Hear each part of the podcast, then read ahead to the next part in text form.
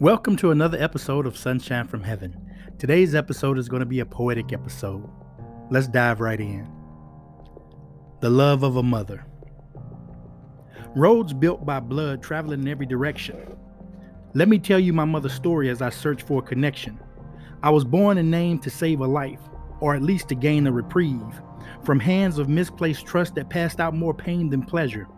Sure, it's true, one man's trash is another man's treasure, but who is he that measures the line between the two? This man cared for my mother, but not enough to grant her mental peace, or at least that's my belief. As she lay at the doorway of death, my mother waited after the birth of her last boy was born, praying for an end to her storm, because so many times her body was left broken, bloody, and torn. I can't say it was just my birth that left her in such a state, because it was God that created this time and date. And something that gives more than it takes can easily make you not want to wake from this dream that has become a nightmare. When more is given than taken in this world, this would normally be good unless it's vulgar. Statements with no truth, followed by fists of insecurity and hidden pain, full of shame and remorse.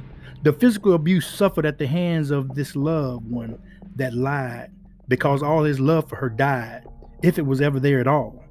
With every painful word and powerful punch from his drunk rage that left a bunch of scars and scrapes on her body, and heart that not even time could heal. The real tragedy of this entire event is that she had the power to write and bend her own narrative, but her focus was lost on self because she had a mother's love to keep her children safe.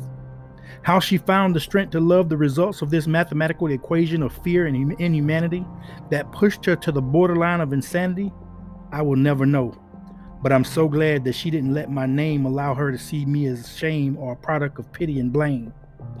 I've seen it on the movie screen of how women try to escape bad relationships, but their trip is cut short because he says he loves her and can't live without her. But the truth is, it's her love for him that allows him to even live with himself, because if she leaves, he will have to see what he's turned loose on her daily. As he prays, the many drinks and endless supply of apologies will cover the sting of hate that is laid up on her, which at this point appears to be no more than an altered reality and maybe the dream of a slave hoping to one day be free.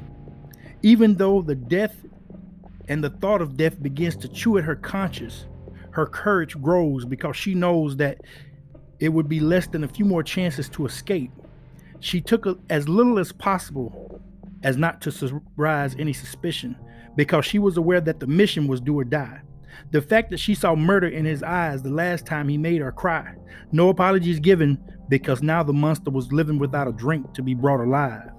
As she escaped, leaving behind as many painful memories as she could, but not all of them, because she knew the few that she carried with her, although painful, could keep her alive. It isn't the destination of the roads built by blood, although that's mostly all we see. It's the journey and the ability to rise from the pain and the scars to victory, because that is where true courage lies in the love of a mother. Peace. Be blessed.